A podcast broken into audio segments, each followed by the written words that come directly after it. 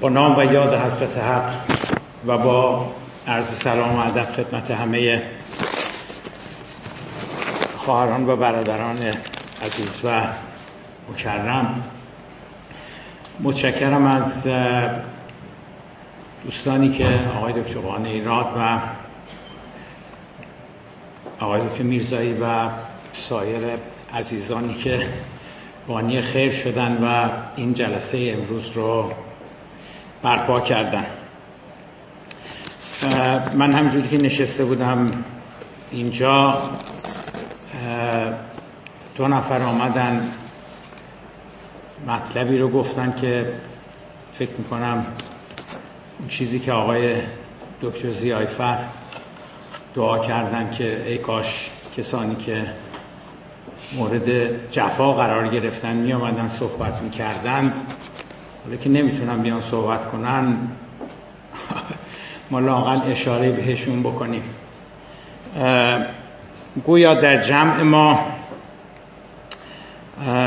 مادر سعید زینالی هست که پسرشون سال 78 رو بودن و بعد از گذشته این همه سال خبری از او نیست. قبل از اینکه این یاد داشته به من بدن یکی دیگه از آیونی هم که اینجا هستن آمدن اصرار کردن که من می‌خوام یه ده دقیقه یه با شما صحبت بکنم. گفتم باش تشریف بیارین. دانشکده حقوق علوم سیاسی من سه شنبه کلاس دارم. ولی راجع به چی می‌خواین صحبت بکنین؟ گفتن من باهایی هستم و می‌خوام راجع به باهایی ها صحبت بکنم. حالا میشینید تا صبح بشینیم حرفای قشنگ بزنیم راجع به حقوق شهروندی و دموکراسی و عرض کنم که اینها. من معتقدم که این مفاهیم صلح دموکراسی جامعه مدنی حقوق شهروندی حاکمیت قانون من معتقدم اینها همه مفاهیم جدید هستند. مفاهیمی هستند که با مدرنیته اواخر قرن 19 هم با انقلاب مشروطه وارد ایران شده اند و بنابر دلایلی که هممون می‌دونیم با استقبال مواجه نشدند.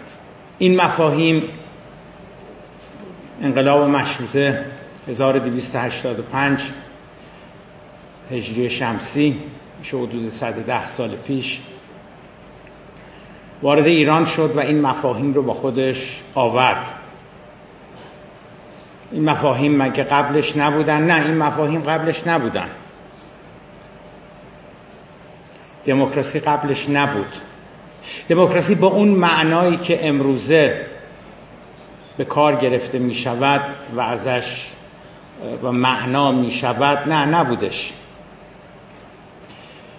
دموکراسی به معنایی که امروزه است روی سه پایه روی سه مبنا روی ستون استواره. هر جامعه ای که این سه اصل درش باشه این سه ستون درش باشه میگن که اون جامعه بر اساس دموکراسی داره اداره میشه.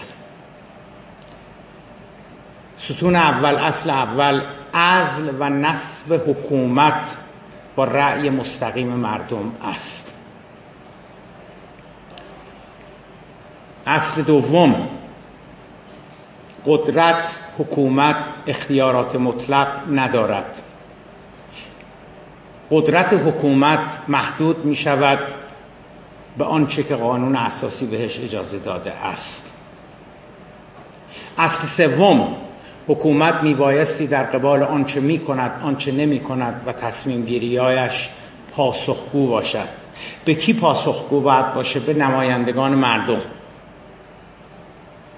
اگر این سه اصل در جامعه ای باشد حکومتش با رأی مستقیم مردم بر سر کار آمده بوده باشد. حکومتش اختیارات و قدرت مطلق ندارد. بلکه آن کاری را می‌تواند انجام بدهد که در قانون بهش اجازه داده شده. و این حکومتی که با رأی مردم آمده قدرتش محدود هستش به آنچه که قانون اساسی بهش اجازه داده. تازه دست آخر بایستی پاسخگو هم در قبال کارهاش باش. اگر این حکومت این نظام سیاسی در جامعه ای باشد در اون جامعه دموکراسی است. اگر یکی از این سه اصل نباشد دو تای دیگرش باشن دو تاش باشه سومیش نباشه. ممکنه که حکومت در اون جامعه خیلی هم عالی باشه. خیلی هم بهتر از حکومت دموکراتیک باشه. ولی اسمش و نامش دیگه نمی‌تونه دموکراسی باشه. آقای ترامپ خیلی قدرت داره. خیلی زیاد. ما آقای ترامپ وقتی تصمیم می‌گیرد یک قاضی فدرال باهاش مخالفت می‌کنه و اون تصمیم بلا اثر میماند. آقای تونی بلر نخست وزیر انگلستان خیلی قدرت داره. اما وقتی تصمیم گرفت که می‌خواهد به عراق حمله بکند آن تصمیم را به صورت یک لایحه برد مجلس در مجلس عوام صحبت شد. از یک پنج ساعت مخالفین و موافقین صحبت کردند رأی گرفته شد و نصف به علاوه یک مجلس عوام انگلستان رأی دادند که حکومت انگلستان دولت انگلستان می‌تواند به عراق حمله بکند. از همونجا آقای تونی بلر رفت به ستاد مشترک ارتششون.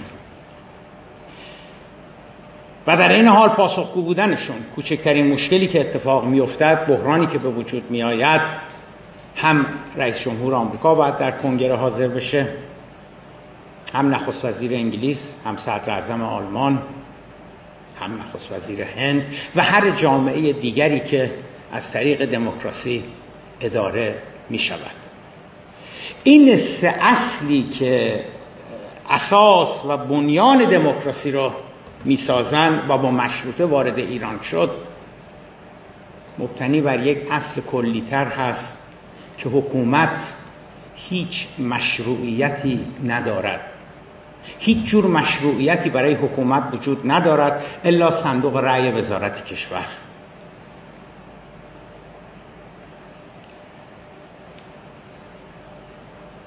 پناه ببریم به قانون اساسی. صحبت از قانون اساسی شد. هم خانم ملاوردی صحبت قانون اساسی کردن. هم سرور از عزیز و ارجمند من آقای زیای فر. چند بار ما به قانون اساسی در این چهل ساله سی و چند ساله مراجعه کردیم. چقدر راه گشا بوده؟ صفر زیر صفر. چرا؟ پاسخش خیلی روشنه. برای اینکه قانون اساسی جمهوری اسلامی ایران توسط حقوقدانها نوشته نشده. قانون اساسی ما رو بخونید اتفاقا میشه خوندش یعنی خیلی پیچیده و دشوار نیست. لفظی عبارات بسیار زیبا. یکیشو خانم ملاوردی خوندم براتون.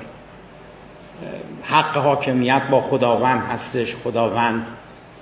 خب یعنی چی؟ بسیاری از مفاهیم ابتدایی و اولیه‌ای که تو جوامع دیگر حل شده تو جوامع ما هنوز داریم در موردش بحث می‌کنیم. زندانی سیاسی داریم؟ نداریم. چقدر تو این سی سال چل سال بحث شده در مورد زندانی سیاسی؟ برای اینکه قانون اساسی شما گنگه. لاله. حرفای خیلی قشنگی زده. ولی نمیگه که چه باید کرد. اما مشکل فقط در قانون اساسی نیست. مشکل فقط این نیست که قانون اساسی رو حقوقدان ها ننوشتن در سال 59 بلکه کسانی نوشتن که اهل منبر بودن قدرت بیان خیلی خوبی داشتن. کیف می‌کنه آدم عباراتشو می‌خونه. عباراتش خیلی قشنگ خیلی زیبا. منتها اون گوشه آخرش نوشته که ترتیبشو بعدا قانون تعیین می‌کنه. پس تو چی کار هستی؟ تو قانون اساسی هستی.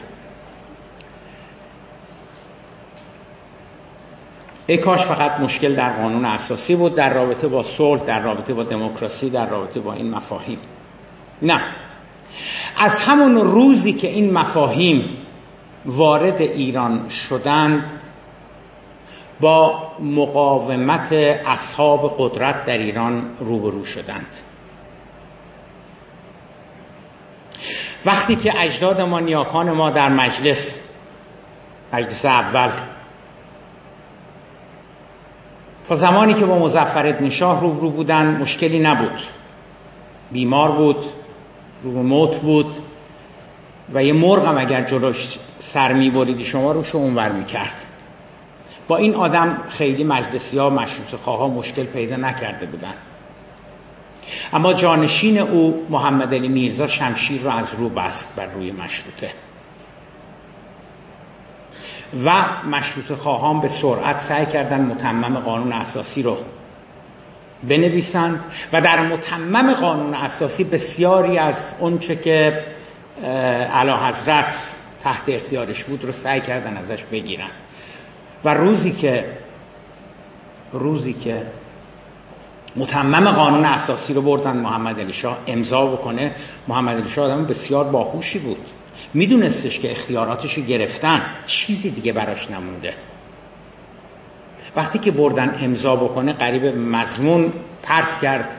رو روی تقیزاده و آسد محمد تباتبایی آسد عبدالله بهبهانی و میرزا جمال واعظ و, و سایر مشروط خواه حالا قریبه به مضمون. گفت این حقوق ها رو بذاریم کنار. اجداد من حکومت رو با ضرب شمشیر گرفتن که درست می‌گفت. آقا محمد خان با ضرب شمشیر گرفته بود نه با صندوق رأی وزارت کشور. اگر می‌توانید بیایید قدرت رو از من بگیرید. اگر نمی‌تونید این لیبرال بازی ها این سوسول بازی ها نمی‌دونم من می‌تونم این کارو بکنم نمی‌تونم. برای بودجم باید بیام به شما چیز کنم. حق ازل و نسل و وزرا رو ندارم صدر اعظم و من نمی‌تونم شما پیشنهاد باید بکنیم من موافقت بکنم. این حق بازی ها رو بذاریم کنار. جالبه که مشروط خواه متوجه نشدن چی داره میگه. دو سال بعد مجلس رو چه کرد؟ به توپ بست. مشروط خواه رو اعدام کرد. با قلم تراش دنبال چشمان تقیزاده میگشت که از حدقه در بیاره. منتها همه کسانی که با این مفاهیم با این مفاهیم مدرن امروزه مخالف هستند مثل محمد علی شاه نمی‌گویند که اجداد من با ضرب شمشیر گرفتن اگر می‌توانید بسم الله. نه. دیپلماتیکتر civilized تر مؤدبانه تر با این مفاهیم مخالفت کرده اند تا به امروز. دو روش کلاسیک برای مخالفت با این مفاهیم وجود داشت با این مفاهیمی که مدرنیته آورده. اولیش این بوده که کسانی که می‌گویند ما به این مفاهیم وفادار هستیم این مفاهیم را اختراع کردند دروغ میگن. مدعیان مدهیان دروغگوی حقوق بشر. تقریبا هر هفته هر یه مایه بار ماسک دروغگویی را مسئولین جمهوری اسلامی از صورت مدعیان حقوق بشر می رو باین می‌کشن کنار. آخرین بارش همین همین همین الان شاهدش هستیم در قضیه میانمار. ماسک حقوق بشر را از مهم نیست ذات دعوا بر سر چیه مهم این نستش که ببین این مدعیان حقوق بشر چقدر دروغ دارن میگن. این یک روش بوده. هممون باهاش آشنا هستیم. روش دوم آن بوده که این مفاهیم اگر هم خوب باشن اگر هم درست باشن اینو به ما ارتباط پیدا نمی‌کنن. خواستگاه اینها جوامع غربی هستش. ما اسلام مردم مسلمان اسلام خواستن و بومیسازی باید بکنیم. اسلامیزه باید بکنیم. علوم انسانی اسلامی. حقوق بشر اسلامی. حقوق اسلامی. هر دوی اینها یعنی در حقیقت همون کاری که محمد علی شاه کرد. و البته معتقدم که یک تاکتیک سومی هم در جمهوری اسلامی ایران وجود دارد. جدا از اینکه جدا از اینکه مدعیان به دروغگوی حقوق بشر و اینکه اینا گیرم هم که خوب باشه گیرم هم که رعایت بکنن که نمی‌کنن به ما به ما خیلی ارتباطی نداره. ما فرهنگ و تمدن خودمونو داریم. ما اعتقادات خودمونو داریم. و اصلا ما اگه بخوایم این قوانین رعایت بکنیم مردم قیام می‌کنن و میگن واسه چی شما اینا رو دارین رعایت می‌کنین؟ اینا اسلامی نیستش اینا. عنصر سوم تاکتیک سوم روی کرد سومی که من فکر می‌کنم به وجود آمده برای اینکه در برابر این مفاهیم بایستند و این مفاهیم رو نیست و نابود بکنن و به تیر قیب گرفتار بکنن شاید اشتباه بکنن ولی مدتی خیلی جدی دارم فکر می‌کنم که تمام این داستان آمریکا ستیزی استکبار ستیزی صدور انقلاب در حقیقت یه جور محمل هست برای اینکه این مفاهیم رو گل بگیرن.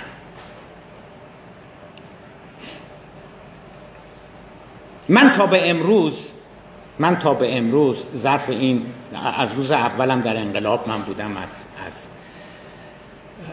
فردای انقلاب. 22 بهمن دوشنبه بود از سه شنبه که 23 بهمن بود من بودم.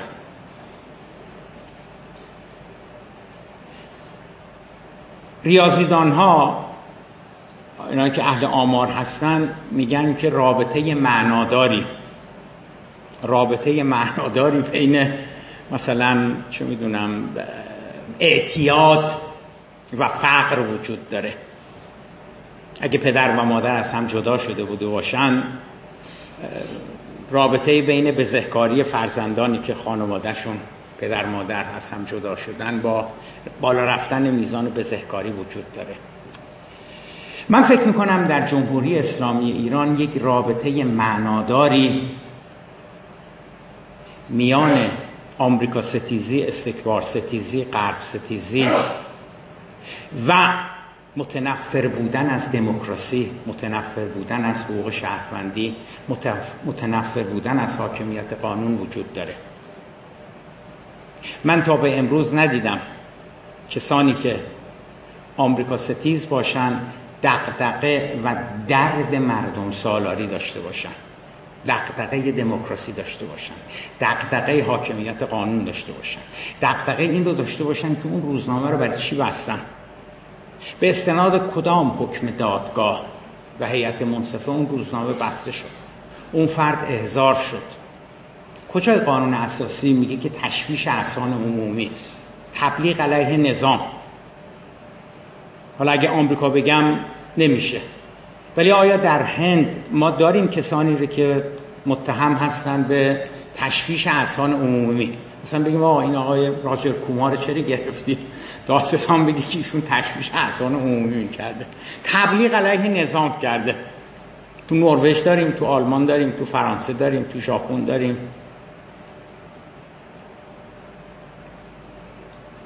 و من واقعا هر قدر که داره میگذره معتقد میشم که این فقط تصور من نیستش. کلا کسان هر قدر تفکرات هر قدر جریانات سیاسی آمریکا ستیزتر انقلابیتر غرب ستیزتر استکبار ستیزتر هستند به همون میزان از دموکراسی جامعه مدنی حقوق شهروندی فاصلشون زیادتر است.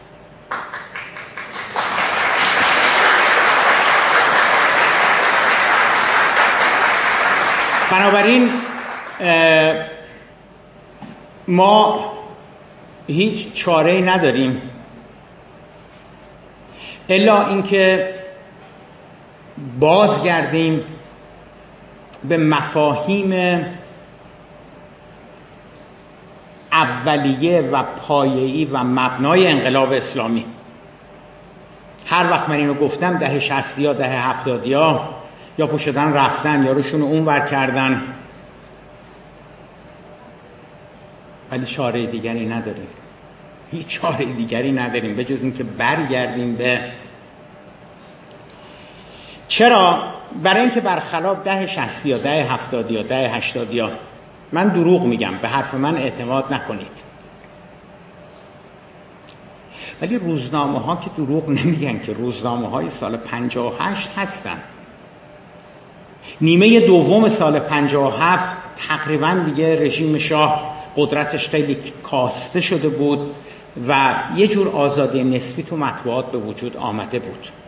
بنابراین شما می‌تونید به مطبوعات نیمه دوم سال 57 هم کتابخونه دانشکده همینجا باید باشه و روزنامه های سال 58 چون سال 58 آزادی مطلق بود آزادی کامل بود. مراجعه بکنید ببینید وقتی که سخنرانان رهبران روحانیون بزرگان راجع به انقلاب اسلامی صحبت می‌کردن راجع به مبارزه علیه رژیم شاه صحبت می‌کردن چی می‌گفتن؟ می‌گفتن ما برای چی مبارزه کردیم؟ ما برای چی داریم علیه رژیم شاه مبارزه می‌کنیم؟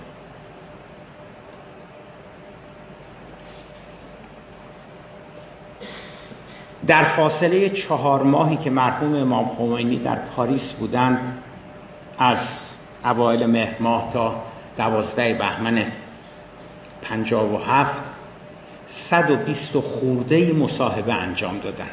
این مصاحبه چاپ شده. به صورت مجزا. هم تو صحیفه نور هستش هم توی توی مج... یعنی مستقل هم خودش چاپ شده. فکر می‌کنید در این 120 مصاحبه ای که امام خمینی انجام میدن چند بار وقتی مصاحبهگر ازشون می‌پرسه چون طبیعی هستش دیگه الان آبان 57 آذر 57 دی 57 شما خبرنگار CNN هستین شما خبرنگار CBS هستین. ده دقیقه رو فرصت پیدا کردید برید با امام خمینی آیت الله خمینی مصاحبه بکنید. آقای دکتر یزدی خدا رحمتش کنه. ایشون هم اون بغل دستش سه بدره ترجمه می‌کنه. چی می‌پرسید ازش؟ از چه نوع موسیقی خوشت میاد؟ از چه جور رنگ خوشت میاد؟ چه جور غذایی رو بیشتر دوست داری؟ سوال این بود. مهمترین سوالی که یعنی از نظر فریکونسی یعنی تعداد تواترش بیشترین هست این هستش که حضرت آیت الله علت مخالفت شما با رژیم شاه چیه؟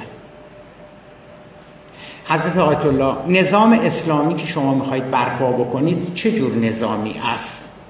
چون پاکستان هم جمهوری اسلامی لیبی هم اسلامی عربستان هم اسلامیه مال شما چه جوریه؟ خب ایشون یه مطالبی می‌گفتن که مال ما مثلا به اراده مردم در ضمن اسلام هم هست. خبرنگار می‌رفت برای سوال بعدی. میگفتش که با مارکسیستا چجوری رفتار می‌کنید؟ با مخالفینتون چجوری رفتار می‌کنید؟ با باهایی ها چجوری رفتار می‌کنید؟ زنان از چه وضعیت و جایگاهی برخوردار هستن؟ برید ببینید که مرحوم امام چه پاسخهایی دادن. اونجایی که خبرنگار میگه با منتقد خودتون با مخالف خودتون چجوری رفتار می‌کنه اون حکومتتون؟ برید ببینید امام چی میگن. فکر می‌کنید در اون 120 مصاحبه 120 فندی مصاحبه. فکر می‌کنید چند بار امام مسئله مبارزه با آمریکا رو مطرح می‌کنن که شاه که عددی نیست کاری نیست. ما مبارزه اصلیمون با آمریکا هستش. با غرب هستش. که بهتون بگم صفر بار می‌دونم که باور نمی‌کنید صفر بار میگن باید با آمریکا مبارزه کنیم و این تازه آغاز کار این نمی‌دونم اول چیز هست ما بعد از آمریکا میریم سراغ اروپا بعد میریم سراغ غرب بعد میریم. تنها یکی دو بار که پای آمریکا میاد وسط ایشون میگن که من نمی‌دونم این آقای کارتر این حکومت آمریکا چرا از این شاه دارن حمایت می‌کنن؟ خب مردم این, این, این پادشاه رو نمی‌خوان این حکومت رو نمی‌خوان. که اصل نگاه مردم نظر مردم هست. چرا شما دارید ازش حمایت می‌کنید؟ چرا پس همه چرا پس پس دیگه دیگه دیگه چه دلایلی می‌تونیم بیاریم؟ ممکنه شما بگید حالا اون چهار ماه اون 120 مصاحبه تحت یه شرایطی بوده اینها. ببینید راهپیمایی انجام می‌شد. راهپیمایی که تهرانی که اون موقع 3 میلیون 4 میلیون نفر بیشتر جمعیت نداشت از از, از نزدیک انقلاب دم میدون انقلاب امروزی جمعیت بود تا بره برسه به میدون آزادی. به نظر شما اون روز تو راهپیمایی چه می‌دونم تاسوعا تو راهپیمایی بعدیش تو راهپیمایی قبلیش یکی از اون راهپیمایی ها این دانشکده علوم اجتماعی چی عاشق نظرسنجی هستن. کار میدانی هستن. یه نفر می‌رفت کار میدانی انجام می‌داد یه کاغذ قلم دستش می‌گرفت و از مردم می‌پرسید. از 5000 نفر 4000 نفر به صورت رندوم که خانم آقا شما علت مخالفتتون علت نارضایتیتون از رژیم شاه چیه؟ اون مصاحبه رو میگیم تحت شرایطی بوده. اونها ببینید چنین نظرسنجی انجام نشد. اما یه چیز خیلی مهمتری هست یه سند خیلی مهمتری هست. نزدیک ساعت دوازده نیم یک که اون راهپیمایی تمام می‌شد یه ده وسط میدون آزادی می‌رفتن روی مینیبوس های وانت.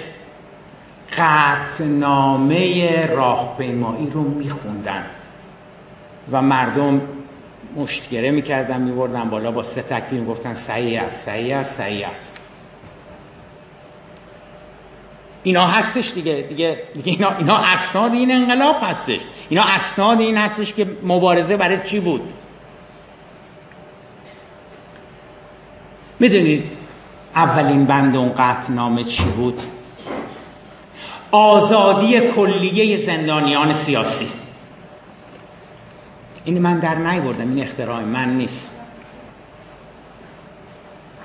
انتخابات آزاد بازگشت تعبیدی ها از وطن و و و و ببینید انقلاب اسلامی همه اونچه که می‌خواهم بگویم این هستش که انقلاب اسلامی اتفاقا برای تحقق اینها بود.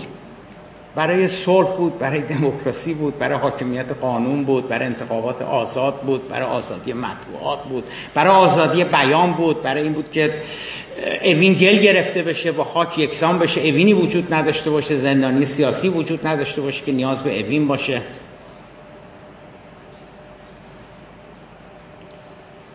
و چند ماه دیگه دهه فجر هستش.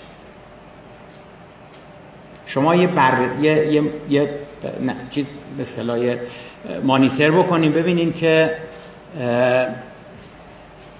توی دهه مبارکه فجر چند بار گفته میشه که انقلاب اسلامی برای چه بود؟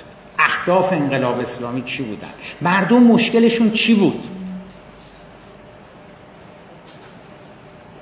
اون تعداد از شما که من می‌بینم مال دوران انقلاب هستید یقینا بارها چند بار همین خواهرمون که گفت بله. چند بار نسل جدید دخترتون پسرتون ازتون پرسیده که دردت چی بود مادر؟ آقا واسه چی می‌رفتی راهپیمایی؟ چند بار ما در برابر این پرسش قرار گرفتیم که